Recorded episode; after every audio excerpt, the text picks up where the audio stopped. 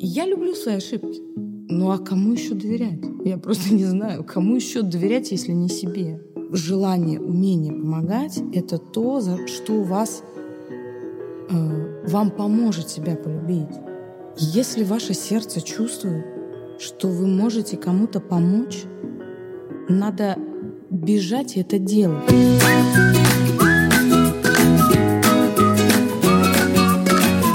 Всем привет! Вами подкаст «Бьюти Завтрак» и я, Оля Гревцева, директор по медицинскому визиту компании «Наос», в портфель которой входят такие бренды, как «Биодермай» и «Институт Эстедерм». И я, Аня Ковалева, основатель студии подкастов Brainstorm FM.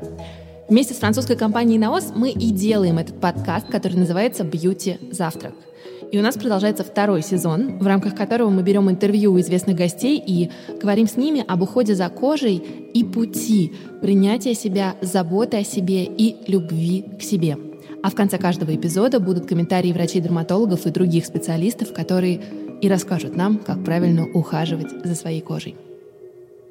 Спешу представить нашу гостью, с кем мы поговорим сегодня, и это актриса театра и кино, учредитель благотворительного фонда «Голчонок», который помогает детям с поражением центральной нервной системы, Юлия Пересильд. Всем здравствуйте. Я являюсь фанаткой косметики Биодерма и этой компании, и много, уже много лет. Говорю это откровенно, смело, никакого отношения к рекламам или чему-то там не имеет. Наша встреча произошла уже после того, как я этой косметикой много лет пользовалась. Класс.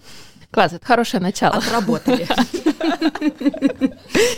Я знаю, что ваш путь к профессии, он был интересным. И вы хотели стать и пожарником, и даже а, работать в МЧС. И даже стоматологическая сфера была э, как мишень. Да, Хочу достаточно быть... серьезно, между прочим, стоматологическая мишень у меня была, да. Так как пришли к профессии? Поскольку родители совершенно, мама моя совершенно не давила на меня и не предлагала мне вариантов моего пути, в какой-то момент я сама для себя поняла, что так много профессий никогда в жизни не совместить. А мне на самом деле рьяно и очень сильно хотелось то тем заниматься, то другим. И, пожалуй, в классе в десятом, когда уже, знаете, вот это вот самое грустное, когда все в классе определились, кто-то в политехнический, кто-то уже ходит на курсы куда-то, а ты все еще гуляешь во дворе и поешь песни под гитару, и как бы вроде бы не понимаешь, кем ты планируешь быть, а надо определяться. И в этот момент совершенно случайно, вы сейчас будете смеяться, но я пришла в библиотеку, в которую я ходила часто, и взяла книжку потому что уже типа апрель, и выставляют вот эти книжки 150, 250 лучших вузов страны. Я как сейчас помню такую ярко-малиновую обложку, и я вот так вот просто раз, два, три, э, МХАТ. Угу. Неплохо. Дальше. Дальше. Э, Щукинское училище. Училище? Ну как я, у меня пятерки, нет, пф, Щукинское училище промахиваем, Щепкинское училище, нет, училище промахиваем, ну, в общем, в результате ГИТИС, Академия, неплохо, на заметку. Ну, в общем, это все очень, конечно, наивно было, безусловно, и первый раз я поступала, не поступила, а потом дальше пришла и поступила. Никакого повода у меня становиться артисткой в жизни не было, честно. Ну, кроме того, что я я все время пела, на самом деле, везде пела, и пела. В какой-то момент я даже там в каком-то возрасте уже, ну, скажем так, этим зарабатывала себе деньги. Я очень любила свою школу, просто ее обожала, до сих пор общаюсь со многими своими учителями, и в том числе для школы приходилось ну, как бы не то, что приходилось, а мне это хотелось делать, делать много разных мероприятий, спектаклей. То есть это, если назвать каким-то словом, ну, мы его все артисты уже, конечно, не любим, но тем не менее так и есть. Это самодеятельность. Я была активистом во всем. Надо пробежать кросс, значит, я на лыжах, я...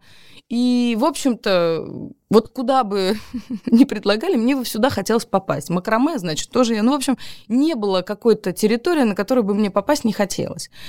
В театральных кружках я никогда не была. Поэтому в чем-то я, наверное, приехала в Москву нетронутой. Вот в этих всех смыслах меня ничему не учили. И, наверное, это, в общем, и был залог успеха. И скорее это был вызов для меня, потому что я уже училась ну, когда я второй раз поехала поступать, я уже училась э, в Институте русской филологии. И у меня были прекрасные педагоги, ученики Дмитрия Сергеевича Лихачева в том числе. И, в общем, было все прекрасно, кроме одного, что мне этого не хотелось. Я забрала документы родителям, не сказала и уехала в Москву. И сказала только тогда, когда уже поступила. Вот и все. Ходит легенда, что в театральные училища и театральные вузы очень сложно попасть. И там в том числе даже смотрят зубы с точки зрения того, как вы устроены. Вопрос такой, должна ли актриса быть красивой? Нет. Или, по крайней мере, она не должна быть красивой в том стандартном понимании красоты, о которой часто идет речь.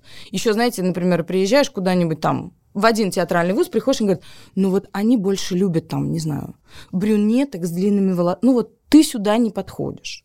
Я много такого слышала, вот пока ты там стоишь с 6 утра до ночи, да, среди тысячи поступающих, конечно, ты слышишь разные. Или там вот эти вот там, блондинки там, ну вот такие-то, такие-то. Нет, ты, ты сюда не подходишь. Ты сюда не подходишь или еще что-нибудь. Это, конечно, наверное, имеет место быть. Безусловно, красивые женщины, какие-то выразительные. Ну, конечно, они имеют, безусловно, свои бонусы. Всегда, везде, в любой профессии.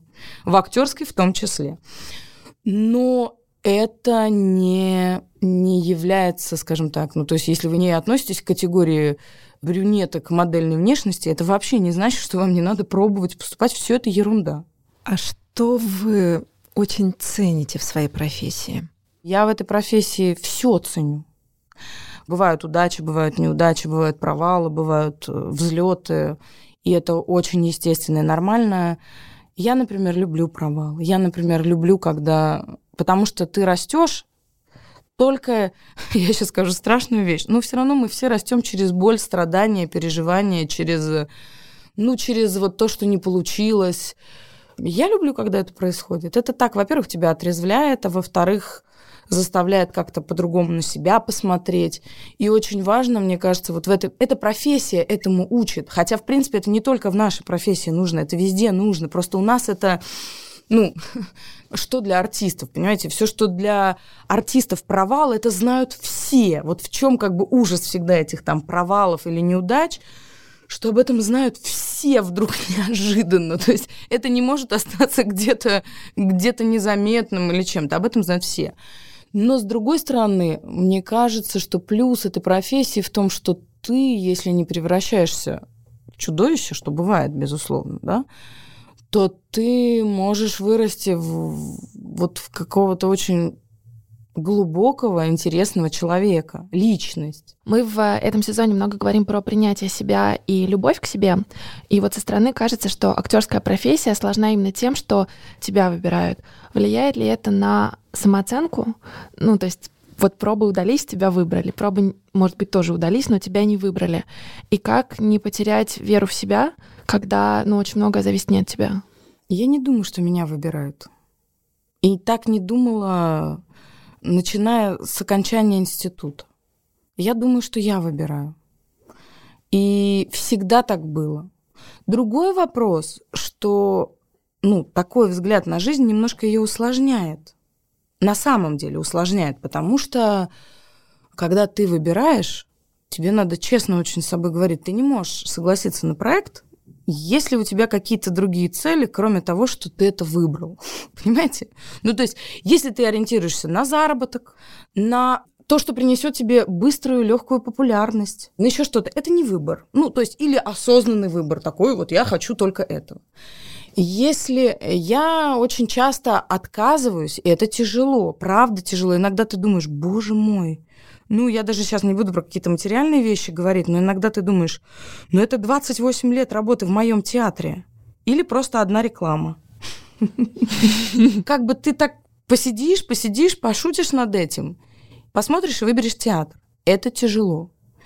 Позиция, что меня выбирают, мне она вообще не нравится я уже начинаю взрослеть, я взрослая девочка, тогда ты начинаешь сходить с ума сразу на предмет того, что я не та, мне что-то надо поменять, что-то надо улучшить, в том числе в своей внешности. Безусловно, для актрисы внешность — это или плюс, или минус, или просто такая большая тяжелая обуза, которая всегда рядом с тобой, о котором ты не можешь не думать. Конечно, я много хожу на пробы, и меня много раз не утверждают.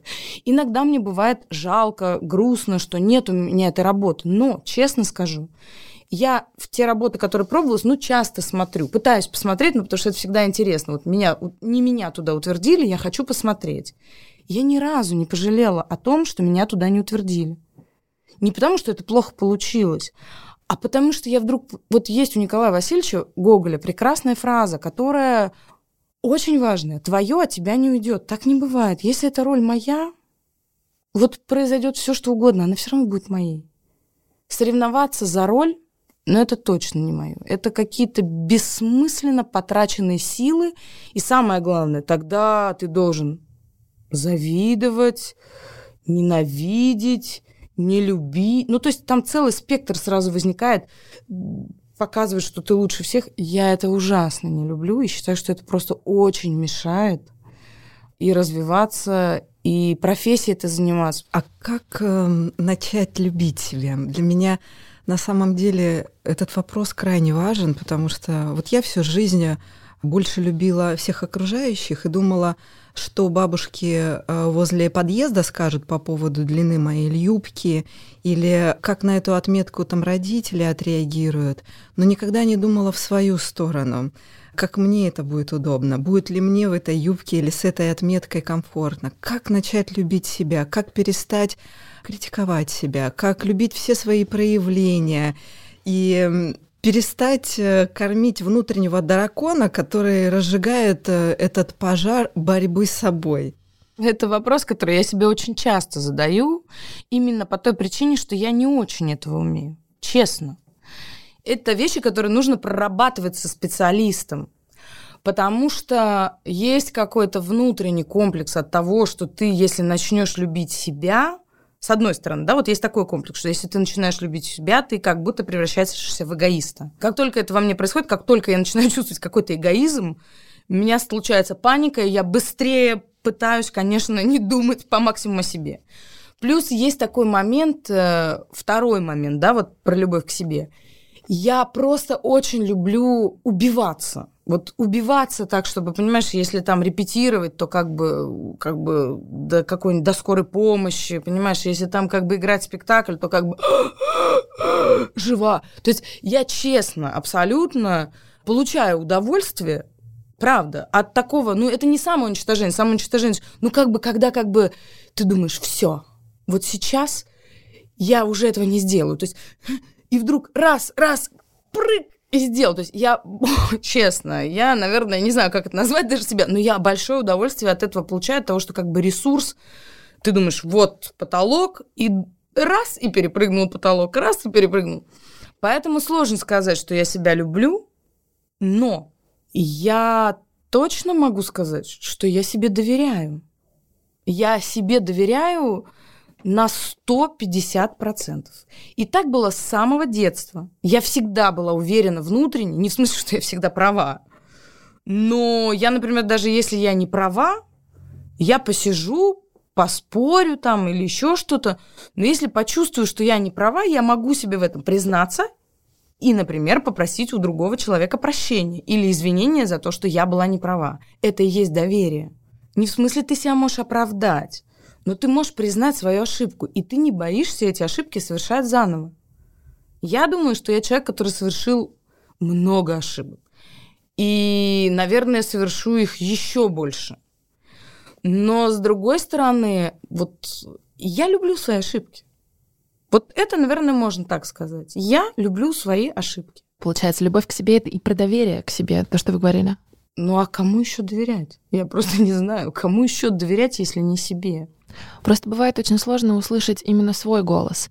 Вот в этом информационном шуме, в котором мы все живем, ты чаще слышишь, что говорят другие, голоса вокруг, но очень иногда сложно ответить себе на вопрос, а чего же я хочу и, собственно, кому же я доверяю. Я бы рекомендовала не слушать других.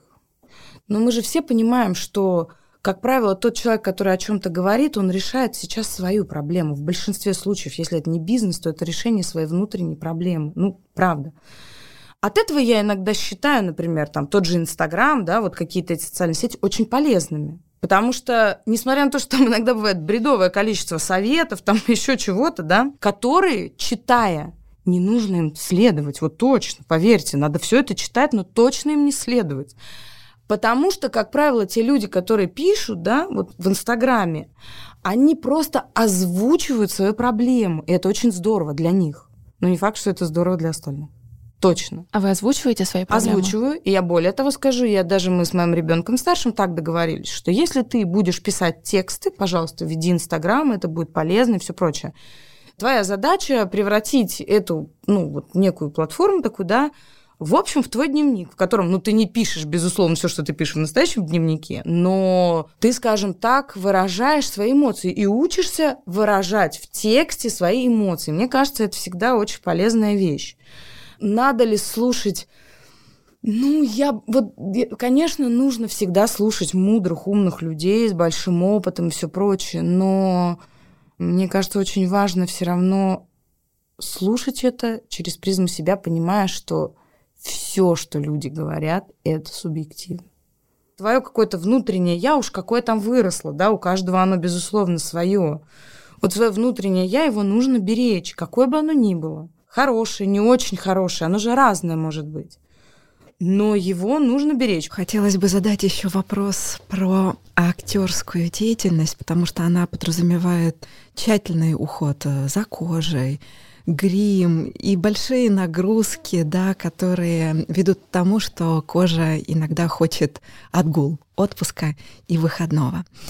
Юля, а нам очень интересна эта часть. Расскажите, как это у вас происходит эм, на ежедневной рутине, как вы каждый день ухаживаете за кожей, и, может быть, какие-то советы. И когда в экстремальных условиях, когда много грима, когда съемка ненормированная, когда съемка не в один день, а это череда съемочных дней, какой спа, какой отдых вы устраиваете своей коже, как вы о ней заботитесь? На самом деле это целая, правда, отдельная большая история, потому что, ну, я и в кино снимаюсь, в театре играю, и, конечно, ну, кино это обычно такое, ты заходишь на несколько месяцев или год, или два года, да, ты заходишь в режим съемок. Режим э, съемок это режим СОС, потому что, конечно, в этот период это целая, ну, я даже не знаю, как лаборатория сразу происходит, потому что там все хорошо. Вот все там не знаю, катать шарики, альгинатные маски. Ну, то есть там сразу это все превращается в какой-то просто большой медицинский центр, который переезжает с тобой по месту съемок. Это совершенно точно. Когда, конечно, в театре, да, ты все равно расслабляешься, да, там не так важно, как ты каждый день, допустим, выглядишь. Ну, так, ты как-то выглядишь, ну и выглядишь хорошо тогда вступает режим, э, скажем так, энергосбережения и накопления каких-то, ну вот тогда вот появляется спа и все прочее, потому что в период съемок, ну какие спа, там это просто физически невозможно сделать. Тогда я хожу и в спа, и на какие-то и массажи лица хожу. Я, ну, много куда хожу, когда бывает время. Другой вопрос, что его часто не бывает и тогда это какие-то домашние методы. И насколько это серьезно, вот я вам просто расскажу смешной случай один, чтобы вы понимали, насколько это бывает ну, критически серьезно. У меня накануне это было в э, картине Павла Григорьевича Чухрая, где я должна быть, ну вот, определенный просто, определенное лицо должно быть, такое ретро-кино, немножко такая красотка, не красотка, но точно опухшим как бы тайским пчеловодом я быть точно в этой картине не могу. Вот, вот точно. И накануне была очень эмоциональная съемка, когда там 20-25 дублей, истерики, слезы, грязь, кровь, ну еще что-то. И вечером, я еще не такая была опытная, я вечером не сделала то, что должна была сделать, я умылась и легла спать. Утром я проснулась в 5 часов утра, а в 7 я должна была уже выезжать на съемочную площадку. Я проснулась в 5 часов утра и поняла, что я не могу, я просто не вижу. Ну, то есть я физически глаза открываю, а, а как бы как-то через две щелочки я вижу мир. Я дошла до, до зеркала и поняла, что здравствуйте, все, надо съемку отменять. Ну как, ну я просто, ну глаз нету, они не могут открыться, какой-то конъюнктивит, ну то есть все, все, ничего нету. И я, конечно, звоню в 5 утра художникам по гриму и говорю, Марина, что? Что? Она говорит, так, значит, выходишь сейчас э, в аптеку, аптека рясь, я говорю, да, круглосуточно. Выбегаешь в аптеку, значит, энтеросгель, в, э, быстро в морозилку там на лицо. Все, выбегаю быстро, значит, и это круглосуточная аптека, я в таком странном виде выбегаю, говорю, энтеросгель. Мне дают, прибегаю энтеросгель. Ничего, ну, это, видимо, уже не та стадия была. Все.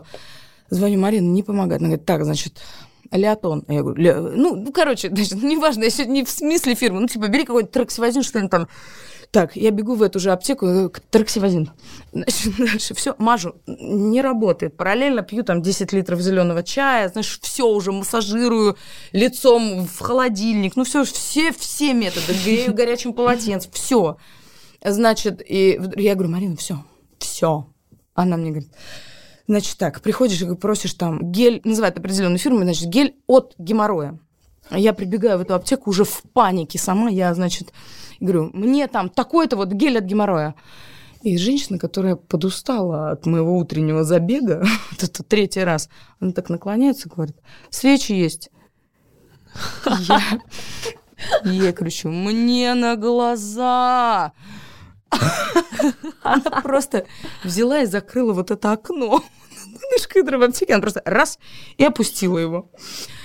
Ну, в общем, в результате там мы, конечно, отпились, там размассажировали, что-то сделали, но к вопросу о том, что и так всегда что-нибудь происходит. И с собой у меня всегда в аптечке там биодерма, вот вся для чувствительной кожи, потому что это все, что происходит в этот момент, просто покраснение любое, это, это, это.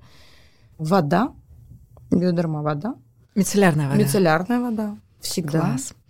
Ну и всегда у меня, я хоть для чувствительной кожи всегда пользуюсь умывалкой, но на съемках, поскольку этот грим так критически всегда застревает в порах, я беру вот зеленую биодерма для такой, который ядреный такой, чтобы все это себя смыть и очистить кожу. Подкаст «Бьюти Завтрак» выходит при поддержке компании «Наос». Для всех слушателей нашего подкаста мы подготовили приятный сюрприз – промокод «Подкаст», который дарит скидку в 20% при покупке абсолютно любых средств на сайте naos.ru, где вы можете купить косметику брендов «Биодерма» и «Институт Эстедерм». Больше информации по ссылке в описании. А как вы думаете, внутренняя дисгармония – стресс, недовольство имеют влияние на состояние кожи? И если у вас был такой опыт, поделитесь, как вы из него выходили. Я, например, когда начинаю, ну, там, например, нервничать, моя кожа просто, ну, просто меняется, она на глазах меняется. Знаешь, может быть такой период, когда ты уже как бы нервно истощен, и это очень смешно, тебя вот так красят тональным кремом, а он сворачивается. Ну, то есть он просто не ложится, и все. И, ну, тогда ты там, ну, начинаешь какие-то тысячи манипуляций придумать. В том числе это и какие-то, ну, там, какие-то такие легкие, типа валерьянки какие-нибудь, еще что-то, просто чтобы немножко успокоиться, например, перестать нервничать, или там, может быть, поспать лишний час какой-то, или еще что-то. Но э, я думаю, что наша кожа, особенно, конечно, в Москве, и вообще в больших городах, она, конечно, вообще хорошо, что она у нас есть, потому что Потому что, ну, просто то, что мы здесь каждый день, вот ты приходишь вечером, так, знаешь, протираешь, э, ну, водой вот так вот протираешь, понимаешь, это я? А почему так грязно. Ну, то есть ты, в общем-то, как бы, ну, мы живем в очень тяжелой экологии. Ну, с этим глобально ты ничего не сделаешь, ты можешь делать только одно, ты можешь... Ну, я вот, вот, видите, вот я фанатка, вот что я себя... Я всегда мажусь кремом, правда. Я... Это тело полностью все всегда лицо всегда. То есть я всегда делаю очень хорошее очищение. Всегда, да, в люб... каком бы я состоянии ни была. Вот я могу прийти домой просто полумертвая, я могу там, я не знаю, свет не выключить на кухне, там, но чтобы я лицо не умыла и не, ну, как бы сказать, не привела его хоть в какое-то плюс-минус э, состояние, это невозможно. Юля просто натолкнула на события прошлого года, когда мы познакомились э, в феврале 2020, еще до карантинные да, времена. Да, да, мы еще успели, мы еще прыгнули в этот паровоз. Да, мы еще пускали Это было последнее салюты. мероприятие. Да, да, да, да, да. Это точно. Для меня это было супер вдохновляющее время. А с Юлей мы встретились по особенному поводу. Было 25 лет этой розовой воде. Mm-hmm. Мицеллярная вода Сентибия, кто не знает. Но на самом деле сейчас хочу рассказать про нашу дружбу. Она родилась благодаря компании, которая называлась э, «Твой выбор достоин уважения, твоя кожа тоже». И, как вы уже знаете, об этом говорила Аня, Юля является соучредителем фонда «Голчонок». Это особенный фонд, который поддерживает детей с нарушением нервной центральной системы. И мы в прошлом году э, делали большой проект, когда делали отчисления, donations за пробданную мицеллярную воду. И в этом году наш коллаб продолжается. Я знаю наверняка, что э, Юля вместе со своей командой в этом году хочет поддержать не только детей, но и мам. Это супер социальный проект, потому что очень важный момент, как э, мама проводит все это время с ребенком, она тоже должна быть счастливой. Мы хотим просто научить эту маму, как получать удовольствие из маленьких радостей жизни здесь и сейчас. Например, правильно ухаживая за кожей. Юля, можете чуть-чуть подробнее рассказать вот э, про эту социальную историю? Эта коллаборация, вот, ну, в которой мы существуем второй год, она для нас важна, ну, безусловно, и в том числе в том, что это и материальная поддержка. Но помимо всего прочего, вот если с кем-то Голчонок мог коллаборировать, понимаете, с точки зрения того, что этим детям очень важно, и детям, и мамам. Но это, конечно, с вами, потому что когда вы, например, э, на прошлый Новый год подарили нашим детям, да, и вот этот, скажем так, гель для душа, вот, который увлажняющий очень сильно, и масло, масло, вот это масло, и синий ваш вот крем биодерма для атодерм, да, надо понимать, что родители это очень важная для них, это медицинская история, очень важная, потому что у наших детей проблемы с кожей очень серьезные, очень. И это есть дети, которые лежат, и есть дети, которые все равно сидят на коляске. Это, ну, плюс к этому присоединяется, правда, достаточно большое количество дерматологических проблем. Если говорить про наших мам, почему мы так все время переживаем за них? Ну, потому что мы сами женщины, понимаете? И, ну, вот у меня двое детей. Для меня поход на маникюр при том, что я и вроде бы из публичной профессии, все прочее, это вырванные, понимаете, полтора часа от моих детей. И это для меня каждый раз целое, ну вот, я думаю, я полтора часа могла с ними вот что-то поделать, а надо идти, ну хорошо. Ну то есть или еще что-то, еще там спа-походы. Ты делаешь это только в момент, когда, ну, критично, когда ты понимаешь, что, ну, все, дальше уже что-то вот, ну, будет плохо. А представляете, что такое оторваться маме, там, да, от особенного ребенка? Это огромное количество, в том числе комплексов и, и просто невозможность с кем-то его оставить. Поэтому мы очень надеемся, что у нас получится наших мам поддерживать. Мы их иногда вот устраиваем им дни красоты, и чтобы детей на какое-то время, скажем так, наши тьютеры с ними побыли, потому что для них это очень важное время. Или, например, как мы с девочками, ну, кстати, пару пап там тоже было. В какой-то год решили пойти с ними на Новый год в караоке. Взяли всех артистов, взяли наших мам, устроили им тогда мастер-класс ходьбы на каблуках и просто с ними пели. Вот полночи мы с ними пели, причем более взрослые дети тоже с ними были. Вот. И, знаете, они потом говорят, вы понимаете, что последний раз в моей жизни это было до появления ребенка, до появления особенного ребенка. И я думаю, что вот эта фраза «последний раз это со мной было», в том числе походы к косметологу, походы вот по каким-то таким, знаете, ну, о красоте. Они все у нас, конечно, красотки невероятные, многие из них, мамочки у нас прекрасные, но времени ухаживать за собой и сил на это, и в том числе возможности, ее нет. Ее нет.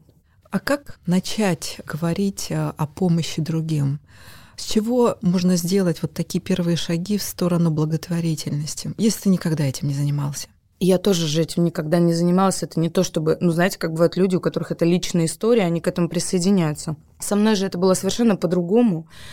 Но я вам могу сказать, вот у меня есть такая фраза, когда мне сказали, вам не кажется, кто-то где-то меня спросил, желтая такая история была, и меня решили вот подколоть. Вам не кажется, что заниматься благотворительностью стало модно? Я говорю, слава богу.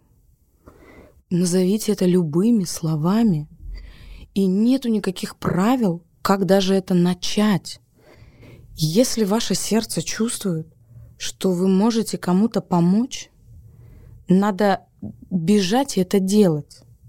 Если вы не знаете, как начать заниматься благотворительностью, хотя можно начать с того, что просто стать волонтером какого-нибудь фонда, но если вы где-то сидите в небольшом городе, не доверяете чему-то, допустим, вот допустим все это, все это, все так, или вы не готовы стать волонтером, а хотите помочь один раз, я вам могу сказать, что совершенно точно, если вы просто откроете глаза и оглядите всех своих людей вокруг, плюс-минус, даже близких, вы обязательно поймете, что, ну, не знаю, двум из десяти помощь нужна. И если вы поймете, что вы можете это сделать, не останавливайте себя. Это очень хорошее качество помогать. И самое главное, что оно вот в рамках «люби себя», и если вы хотите себя полюбить, то полюбить себя можно, конечно, и просто так. Но если вы ищете, знаете, вот, вот чтобы вам не было хорошее, конечно, желание, умение и ну, не в смысле возможность. Помочь можно, мы сейчас не про деньги, мы сейчас вообще просто, знаете, иногда просто про разговоры, про внимание к другому. То вот это желание, умение помогать, это то, за что у вас, э, вам поможет себя полюбить. Как вы вообще пришли в этом? Как вы начали заниматься благотворительностью? Очень спонтанно. Я была уже, ну как, я не могу сказать, что я была волонтером там фонда «Подари жизнь», но я много мы с Чулпан вместе играем в театре, и даже до нашей встречи в театре я уже ходила, тогда они еще были в РДКБ, в нашем, вот в, в центральной детской больнице, еще не было э, центра Рогачева, да, и я ходила и играла с детьми, ну вот какие-то такие простые вещи были, и потом один мальчик из Пскова, ну, как бы совсем так близко мы общались, к сожалению, его не стало в какой-то момент. Я тогда поняла, что я очень хочу этим заниматься, как бы тяжело мне ни было. Я поняла, что я очень хочу, и самое главное, в какой-то момент я поняла, что, ну, там один фильм вышел, другой фильм вышел, я вроде бы, ну, как бы у меня есть какой-то ресурс, я, конечно, он не очень большой, но я могу им воспользоваться. Он есть. Он для чего-то же мне дан. Но это же не только для моих амбиций. И вдруг возникает случайный разговор. Мы были на гастроли с Чулпан Хаматовой, и э, Чулпан мне говорит, слушай, вот есть один фонд, он ищет... Ан... Так, нет. Я говорю, что? Он говорит, нет, я не буду этого делать. Потому что если ты туда зайдешь, это будет навсегда. Я говорю, подожди, ты можешь продолжить разговор, пожалуйста? Ну, уже скажи. Она говорит, нет-нет, это я совершаю ошибку, это же... Это же будет навсегда, ты же уже из этого никогда не выйдешь. Ты же... Нет, это я тебя обрекаю на что-то очень тяжелое, серьезно. Я говорю, нет, уже давай договаривай. В итоге через долгие сопротивления Чулпан рассказал мне о том, что вот существует фонд «Голчонок», они ищут ангела фонда, и вот так появился фонд «Голчонок» в моей жизни. Сначала он появился как ангела фонда в моей жизни, Потом э, было достаточно много времени, потом мы прошли еще какой-то не самый простой путь. И в какой-то момент оказалось даже так, что можно было уже все это оставить.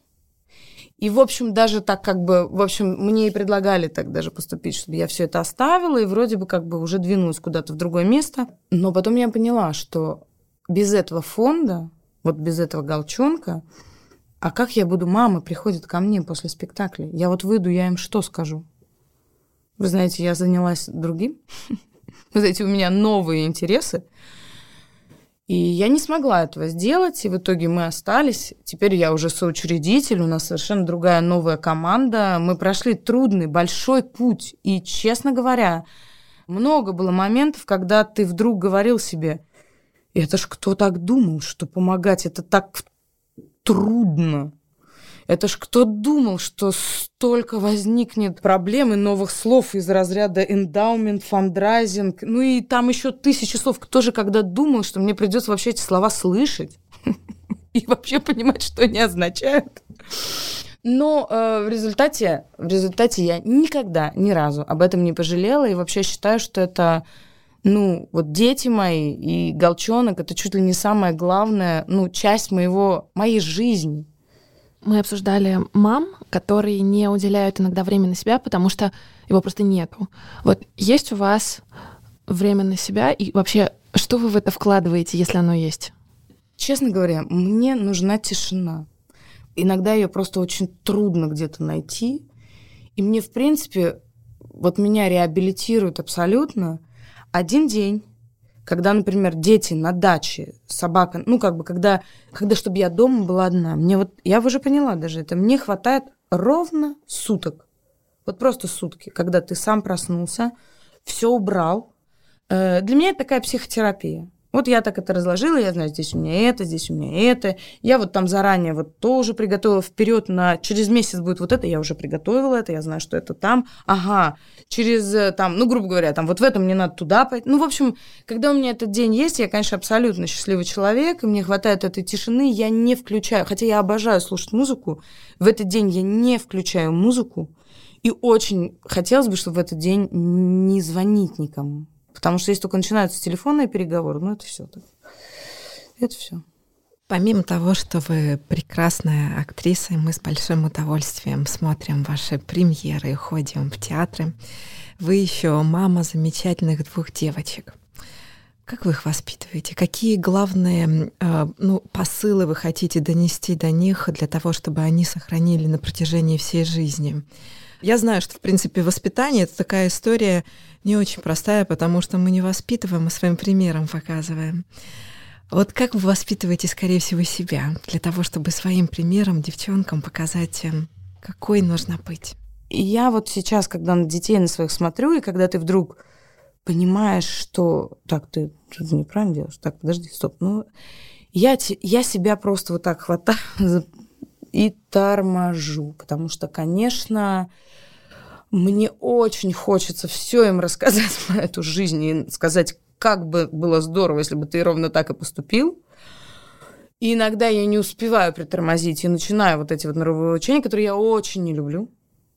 Слава богу, у детей все в порядке с чувством юмора. И они в какой-то момент... Потому что потом, после этих лекций, я им говорю, а с другой стороны, может быть, я не права и они уже... и они уже, да? И они уже как бы, угу, угу. ну давай, ты закончишь, когда говорить, мы тебе скажем, потому что тебя же нельзя перебивать, ты же так научил. То есть у них все в порядке с чувством юмора, слава богу. Иногда это даже немножко борзо с их стороны, но с другой стороны, я не пресекаю вот эту историю. Юль, ну, во-первых, спасибо за то, что вы нашли время и поделились своей историей. А во-вторых, мне очень как-то срезонировала мысль, а, полюбить себя — это полюбить других. Может быть, мы дадим нашим слушателям какой-то совет, может быть, первый шаг к тому, чтобы полюбить других, себя, все в одном флаконе? Ну, я скажу самый-самый банальный совет. И я, конечно, не очень люблю сама слушать советы и другим рекомендовать, но тем не менее скажу. И вы просто попробуйте один день прожить, не накричав ни на кого, не сорвавшись, чтобы ни было вокруг. И просто хоть пару раз улыбнуться незнакомым людям. Даже если они вам скажут, что вы куку, -ку, это не важно, абсолютно. Просто получите удовольствие от того, что вы можете улыбаться. И еще один момент, который у нас вообще иногда правда пропадает. Вы вот, входя в помещение, поздоровайтесь со всеми, кто в этом помещении. И всем, выходя из этого помещения, все, кто есть, все, скажите всем пока. В магазине скажите здравствуйте и до свидания, спасибо скажите. Я думаю, что вот прожив один день вот так, это будет хороший момент, когда вдруг что-то в тебе, наверное, воспротивится, кто-то тебе не ответит, и ты подумаешь, да пошел. Но, безусловно, но вдруг ты почувствуешь от этого удовольствие. Вот ты говоришь здравствуйте, а тебе не говорят, а ты все равно говоришь. Замечательно же. Супер. Ну и по доброй традиции подкаста «Бьюти Завтрак» мы завершаем этот выпуск комментарием врача-дерматолога. Сейчас Ксения Эллинская, врач-косметолог и эксперт по проблемной коже, расскажет нам, как ухаживать за кожей, если вы очень много работаете, постоянно устаете, не досыпаете и живете в турборежиме, как и наша героиня Юлия Пересильд. Ксения расскажет нам, как нужно заботиться о себе и что нужно делать, чтобы всегда выглядеть отдохнувшей, даже если вы давно не были в отпуске. Всем здравствуйте. Меня зовут Эллинская Ксения Александровна, я врач-косметолог, кандидат медицинских наук, и я основатель онлайн-школы для пациентов с так называемой проблемной кожей, а именно с акне и розация. Безусловно, самое главное правило, это уже верно отметили, что нужно кожу всегда очищать. Это тот пункт, который нельзя упускать вот просто никогда, ежедневно. Как только ты запомнишь, что важно этот момент а, прорабатывать на постоянной основе, и это войдет в такую привычку, что ты просто не сможешь существовать иначе, это обеспечит тебе успех. Я всегда пациенткам говорю, что как бы ты ни устала, насколько сильно не было бы это чувство, вот ползи в ванную. Когда уже зашла туда, включила воду, услышала шум льющейся воды, все, половина этого стресса уже с тебя смылась. Ну и здесь остается буквально какие-то несколько рутинных быстрых манипуляций, которые нужно осуществить для того, чтобы уже подготовить свою кожу ко сну. Что нужно сделать? Это снять ту городскую пыль, которую мы собрали за день. Ведь кожа как губка, она впитывает практически все, задерживает на своей поверхности. Ну, не глубоко впитывает, но цепляет все, что мы э, за день собираем. Лучше всего это делать при помощи мягких очищающих средств. Наиболее эффективно в этом случае именно средства от компании Биодерма, которые я очень люблю. Это мицеллярная вода Sensibio H2O, которая просто должна быть на полочке у каждой девушки, которая хочет иметь красивую кожу. Да вообще у каждой. Ну, а если уже появились после этого силы сделать с кожей что-то еще, то это будет совершенно замечательно. И а, вы завершите уход, нанеся и уже возможно, проведя тонизацию, если это необходимо, и завершив все ночным кремом, который будет работать по проблеме кожи, той, которая вас больше всего беспокоит. Ну и это будет успех. Нередко я работаю с актрисами, и а, с теми, кто работает на телевидении. Основная проблема, которая беспокоит в этом случае, это чаще всего сухость кожи. Почему? Потому как грим, тональные средства, они являются такими сорбентами, которые притягивают влагу из кожи. А значит, первое, что делаем, это кожу очищаем при помощи мицеллярной воды. Или если вы любите водный тип очищения, то вы можете использовать гели, пенки для очищения или даже гидрофильное масло, потому как это будет более экономически выгодно и э, поможет вам надольше сохранить э, ваши средства, да, потому как э, они смывают макияж буквально одной капелькой такого средства. И что хорошо еще использовать, это различные протекторы для кожи, которые вы наносите до того, как наносите макияж. Это так называемые городские спреи, которые как раз и обладают всеми этими качествами, которыми я сказала. Например, у а, бренда Института Стедерм есть такой City Protect спрей, который позволяет вам как раз а, закрыть эти потребности кожи, которые нужны нам в течение дня. И будет и превосходная основа под макияж. Также это будет средство с фотопротекцией. И плюс вы можете это средство наносить в течение дня для того, чтобы освежить кожу и придать ей такое легкое сияние. Также помним о том, что в течение дня необходимо достаточное количество внутрь э, принимать жидкости. Что делать, когда происходят казусы типа опухшего лица? Что нужно сделать в этом случае? Безусловно, всегда удалить тот раздражитель, который влияет на возникновение такой проблемы. Что значит умыться? Максимально эффективно, качественно очистить кожу при помощи мицеллярной воды или при помощи очищающего геля, молочка, все, что у вас есть. Далее, кожу обязательно нужно очистить затем холодной водой для того, чтобы, опять же, полностью-полностью удалить этот агент с кожи. Помните, как в инструкции написано, что промойте большим количеством воды. Здесь этот момент также важен, его стоит помнить, его учитывать. Промыли водой, затем что делать? Ну вот вы видите, что все красное, отекло, опухло а как-то надо срочно-срочно восстанавливаться. Наиболее эффективны, конечно, в этом случае антигистаминные или противоаллергические средства. Даже если это не истинная аллергия, в любом случае такие средства сработают. И можно что сделать? Можно нанести их локально, местно, если они есть. А та же гидрокортизоновая глазная мазь была бы эффективнее, чем тот же леотон или какие-то другие народные средства, которые начинают наносить на себя пациентки в этом случае. Ну, давайте использовать все-таки классику лекарственной терапии и не уходить в какие-то крайности. Поэтому местно можно использовать это средство, а также холодный компресс. Не настаиваю на версии, что это должно быть именно пакетики с чаем, потому как э, нередко бывает, э, что те пакетики, которые вы используете с чаем, они еще хуже. Просто холодный компресс с проточной холодной водой вы накладываете на глаза, или если это все лицо, значит на всю зону лица, и так оставляете до согревания компресса. И затем его вот этой жидкостью, которой вы охлаждаете кожу, ну пусть это будет просто вода, вы оставите в холодильник и прям 3, 4, 5, 6 раз делаете так в течение 30 минут такой компресс на кожу лица до согревания вот этого компресса самого. Обычно используется не тканное какое-то полотенце или э, ну, любое доступное э, чистая ткань, которая у вас есть под рукой. И затем на саму кожу можно нанести, опять же, средства с противоаллергическим, противоотечным классическим действием. Они есть, они выпускаются, а, и бывают э, в доступе средства против зуда, и бывает э, против укусов насекомых. Тоже это все работает. И это будет гораздо эффективнее, чем обычные народные средства.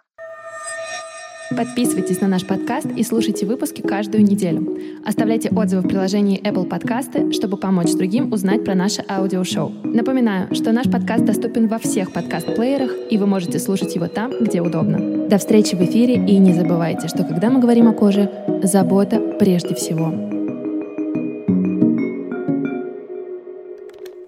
Производство Brainstorm FM. Записано на студии «Огурец».